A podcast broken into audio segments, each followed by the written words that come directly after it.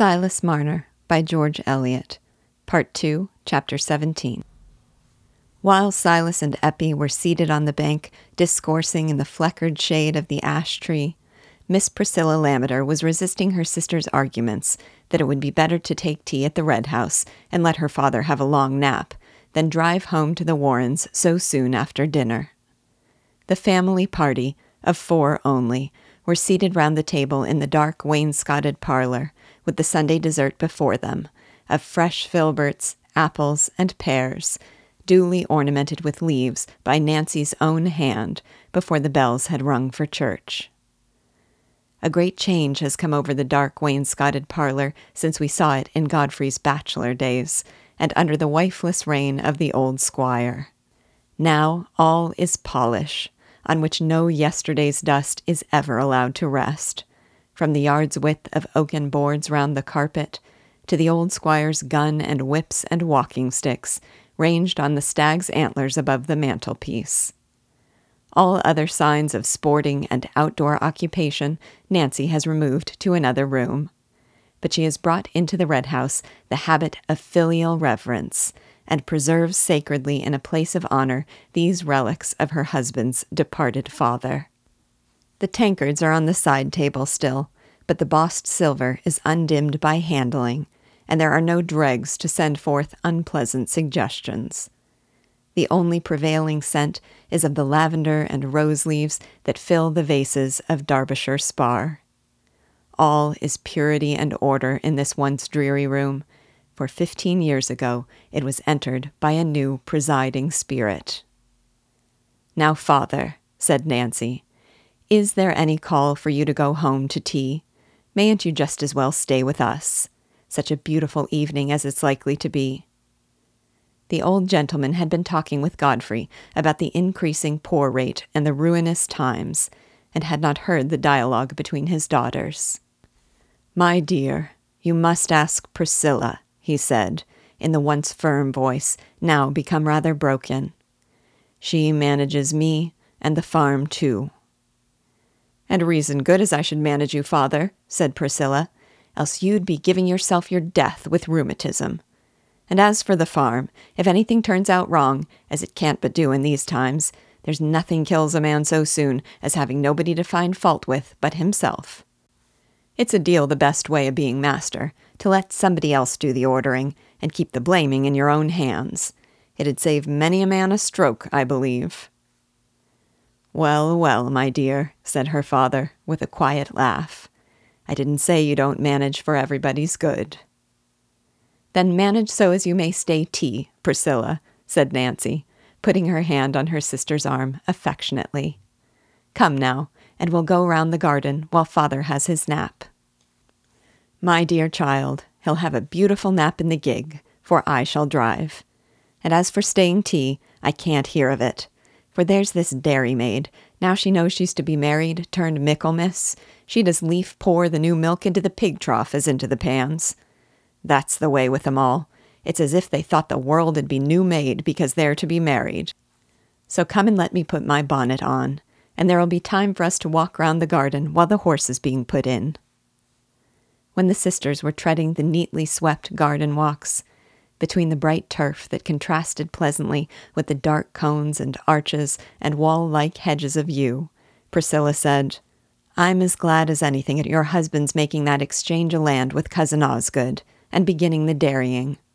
It's a thousand pities you didn't do it before, for it'll give you something to fill your mind. There's nothing like a dairy if folks want a bit of worrit to make the days pass. For as for rubbing furniture, when you can once see your face in a table, there's nothing else to look for. But there's always something fresh with the dairy, for even in the depths of winter there's some pleasure in conquering the butter and making it come whether or no. My dear, added Priscilla, pressing her sister's hand affectionately as they walked side by side, you'll never be low when you've got a dairy. Ah, Priscilla, said Nancy, returning the pressure with a grateful glance of her clear eyes. But it won't make up to Godfrey. A dairy's not so much to a man. And it's only what he cares for that ever makes me low. I'm contented with the blessings we have, if he could be contented.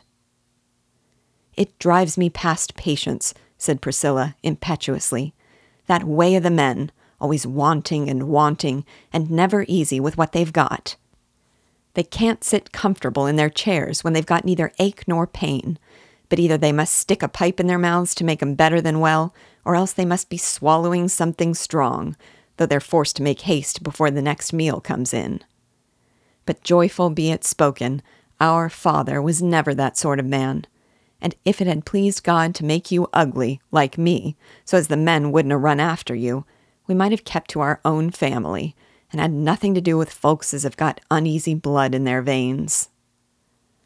Oh, don't say so, Priscilla, said Nancy, repenting that she had called forth this outburst. Nobody has any occasion to find fault with Godfrey. It's natural he should be disappointed at not having any children. Every man likes to have somebody to work for and lay by for, and he always counted so on making a fuss with them when they were little. There's many another man 'd hanker more than he does. He's the best of husbands. Oh, I know, said Priscilla, smiling sarcastically. I know the way o' wives. They set one to abuse their husbands, and then they turn round on one and praise 'em as if they wanted to sell 'em. But father'll be waiting for me. We must turn now. The large gig with the steady old gray was at the front door, and Mr. Lammeter was already on the stone steps, passing the time and recalling to Godfrey what very fine points Speckle had when his master used to ride him. I always would have a good horse, you know, said the old gentleman, not liking that spirited time to be quite effaced from the memory of his juniors. Mind you bring Nancy to the Warrens before the week's out, Mr. Cass, was Priscilla's parting injunction, as she took the reins and shook them gently by way of friendly incitement to Speckle. I shall just take a turn to the fields against the stone pits, Nancy, and look at the draining, said Godfrey. You'll be in again by tea time, dear? Oh, yes, I shall be back in an hour. It was Godfrey's custom on a Sunday afternoon to do a little contemplative farming in a leisurely walk. Nancy seldom accompanied him, for the women of her generation, unless, like Priscilla, they took to outdoor management, were not given to much walking beyond their own house and garden, finding sufficient exercise in domestic duties. So, when Priscilla was not with her, she usually sat with Mant's Bible before her, and after following the text with her eyes for a little while, she would gradually permit them to wander as her thoughts had already insisted on wandering. But Nancy's Sunday thoughts were rarely quite out of keeping with the devout and reverential intention implied by the book spread open before her. She was not theologically instructed enough to discern very clearly the relation between the sacred documents of the past, which she opened without method, and her own obscure, simple life. But the spirit of rectitude and the sense of responsibility for the effect of her conduct on others, which were strong elements in Nancy's character, had made it a habit with her to scrutinize her past feelings and actions with self questioning solicitude. Her mind not being courted by a great variety of subjects, she filled the vacant moments by living inwardly, again and again, through all her remembered experience, especially through the fifteen years of her married time, in which her life and its significance had been doubled. She recalled the small details, the words, tones, and looks in the critical scenes which had opened a new epoch for her by giving her a deeper insight into the relations and trials of life, or which had called on her for some little effort of forbearance or of painful adherence to an imagined or real duty, asking herself continually whether she had been in any respect blamable. This excessive rumination and self questioning is perhaps a morbid habit inevitable to a mind of much moral sensibility when shut out from its due share of outward activity and of practical claims on its affections. Inevitable to a noble hearted, childless woman when her lot is narrow. I can do so little. Have I done it all well? is the perpetually recurring thought and there are no voices calling her away from that soliloquy, no peremptory demands to divert energy from vain regret or superfluous scruple. There was one main thread of painful experience in Nancy's married life, and on it hung certain deeply felt scenes, which were the oftenest revived in retrospect. The short dialogue with Priscilla in the garden had determined the current of retrospect in that frequent direction this particular Sunday afternoon. The first wandering of her thought from the text, which she still attempted dutifully to follow with her eyes and silent lips, was into an imaginary enlargement of the defense she had set up for her husband against Priscilla's implied blame. The vindication of the loved object is the best balm affection can find for its wounds. A man must have so much on his mind, is the belief by which a wife often supports a cheerful face under rough answers and unfeeling words. And Nancy's deepest wounds had all come from the perception that the absence of children from their hearth was dwelt on in her husband's mind as a privation to which he could not reconcile himself. Yet sweet Nancy might have been expected to feel still more keenly the denial of a blessing to which she had looked forward with all the varied expectations and preparations, solemn and prettily trivial, which fill the mind of a loving woman when she expects to become a mother. Was there not a drawer filled with the neat work of her hands, all unworn and untouched, just as she arranged it there fourteen years ago? Just but for one little dress, which had been made the burial dress. But under this immediate personal trial, Nancy was so firmly unmurmuring that years ago she had suddenly renounced the habit of visiting this drawer, lest she should in this way be cherishing a longing for what was not given. Perhaps it was this very severity towards any indulgence of what she held to be sinful regret in herself that made her shrink from applying her own standard to her husband. It is very different. It is much worse for a man to be disappointed in that way. A woman can always be satisfied with devoting herself to her husband, but a man wants something that will make him look forward more. And sitting by the fire is so much duller to him than to a woman. And always, when Nancy reached this point in her meditations, trying, with predetermined sympathy, to see everything as Godfrey saw it, there came a renewal of self questioning. Had she done everything in her power to lighten Godfrey's privation? Had she really been right in the resistance which had cost her so much pain six years ago, and again four years ago? The resistance to her husband's wish that they should adopt a child.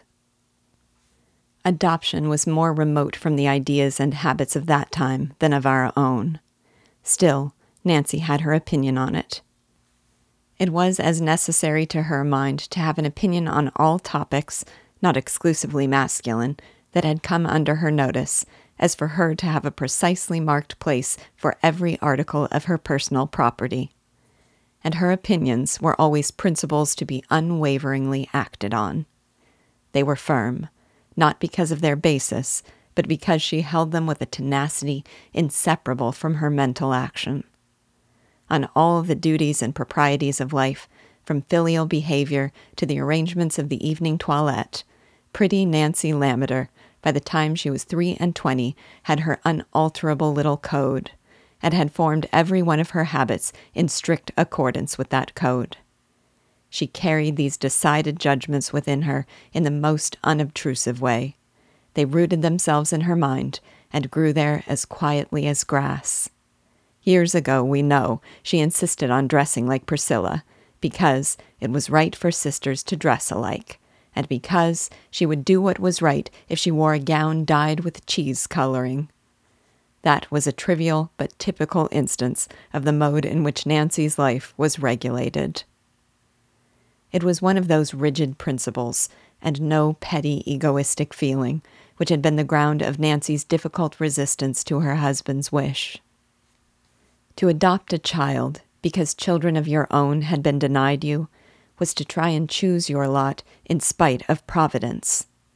The adopted child, she was convinced, would never turn out well, and would be a curse to those who had wilfully and rebelliously sought what it was clear that, for some high reason, they were better without. When you saw a thing was not meant to be, said Nancy, it was a bounden duty to leave off so much as wishing for it. And so far, perhaps, the wisest of men could scarcely make more than a verbal improvement in her principle. But the conditions under which she held it apparent that a thing was not meant to be depended on a more peculiar mode of thinking. She would have given up making a purchase at a particular place if, on three successive times, rain, or some other cause of heaven sending had formed an obstacle. And she would have anticipated a broken limb or other heavy misfortune to anyone who persisted in spite of such indications. But why should you think the child would turn out ill? said Godfrey in his remonstrances. She has thriven as well as child can do with the weaver, and he adopted her. There isn't such a pretty little girl anywhere else in the parish, or one fitter for the station we could give her. Where can be the likelihood of her being a curse to anybody? Yes, my dear Godfrey, said Nancy, who was sitting with her hands tightly clasped together, and with yearning, regretful affection in her eyes. The child may not turn out ill with the weaver, but then he didn't go to seek her, as we should be doing. It will be wrong. I feel sure it will. Don't you remember what the lady we met at the Royston Baths told us about the child her sister adopted? That was the only adopting I ever heard of, and the child was transported when it was 23. Dear Godfrey, don't ask me to do what I know is wrong. I should never be happy again. I know it's very hard for you. It's easier for me. But it's the will of Providence.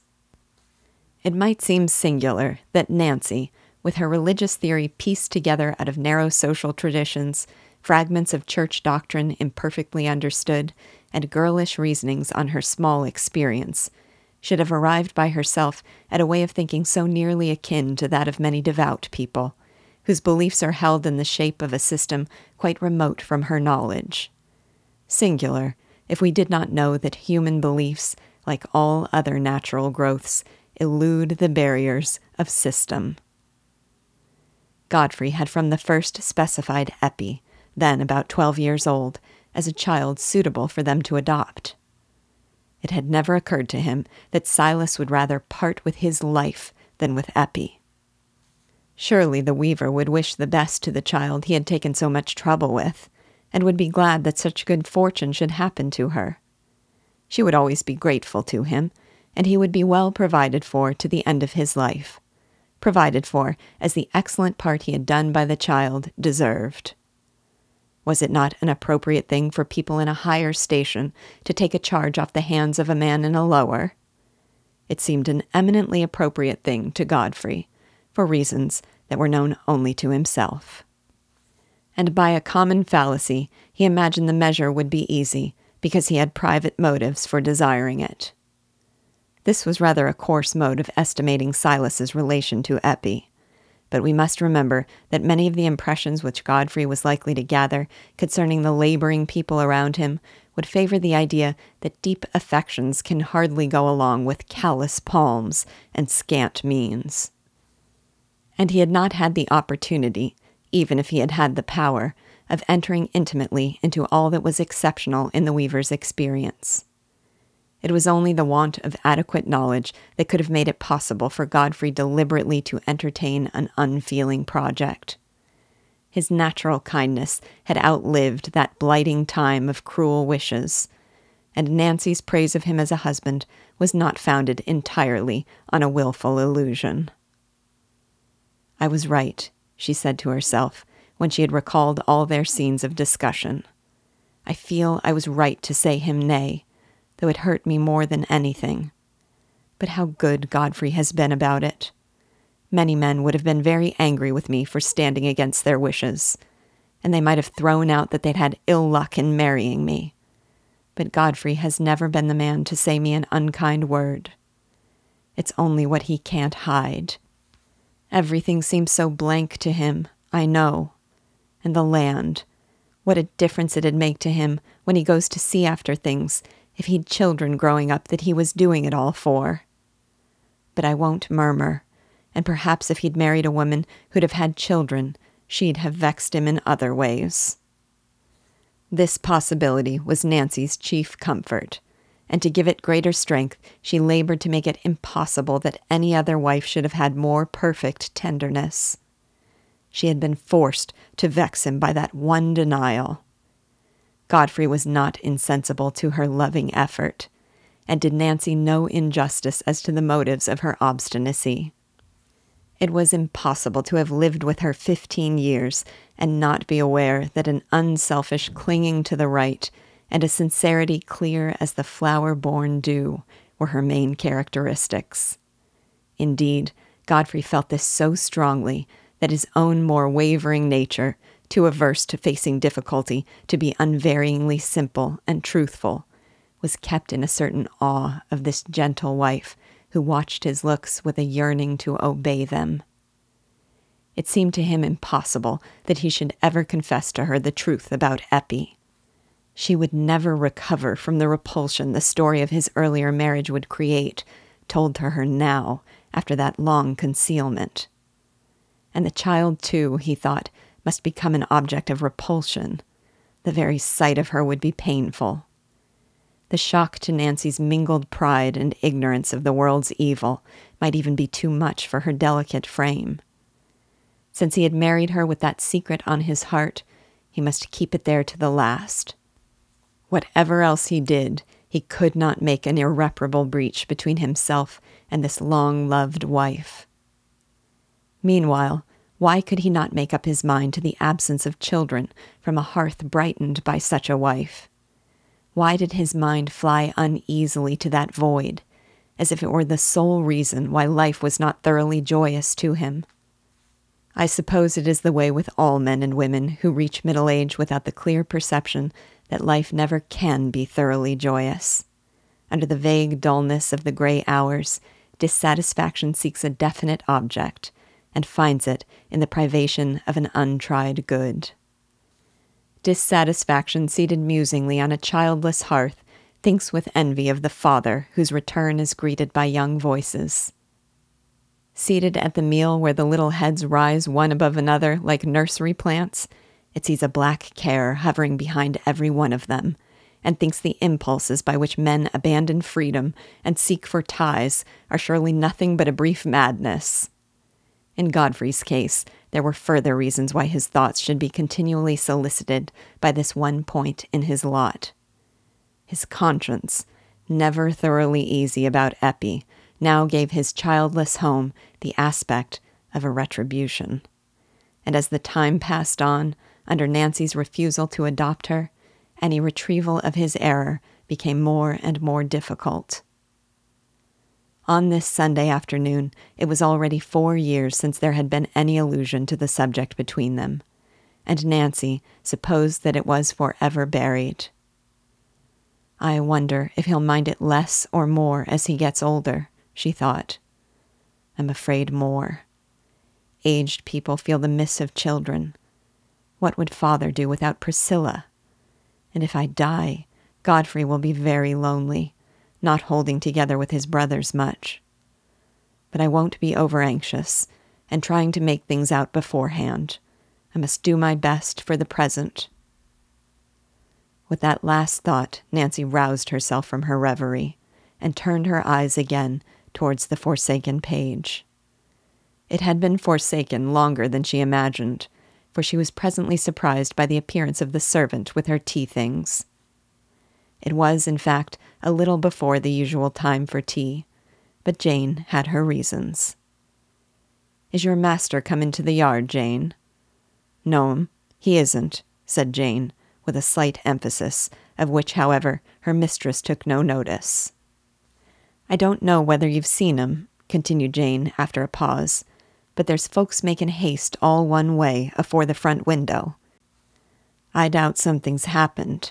There's never a man to be seen in the yard, else I'd send and see. I've been up into the top attic, but there's no seeing anything for trees. I hope nobody's hurt, that's all. Oh, no, I dare say there's nothing much the matter, said Nancy. It's perhaps Mr. Snell's bull got out again, as he did before. I wish he mayn't gore anybody then, that's all, said Jane, not altogether despising a hypothesis which covered a few imaginary calamities. That girl is always terrifying me, thought Nancy. I wish Godfrey would come in. She went to the front window and looked as far as she could see along the road, with an uneasiness which she felt to be childish, for there were now no such signs of excitement as Jane had spoken of and Godfrey would not be likely to return by the village road, but by the fields. She continued to stand, however, looking at the placid churchyard with the long shadows of the gravestones across the bright green hillocks, and the glowing autumn colors of the rectory trees beyond. Before such calm external beauty, the presence of a vague fear is more distinctly felt, like a raven flapping its slow wing across the sunny air. Nancy wished more and more that Godfrey would come in.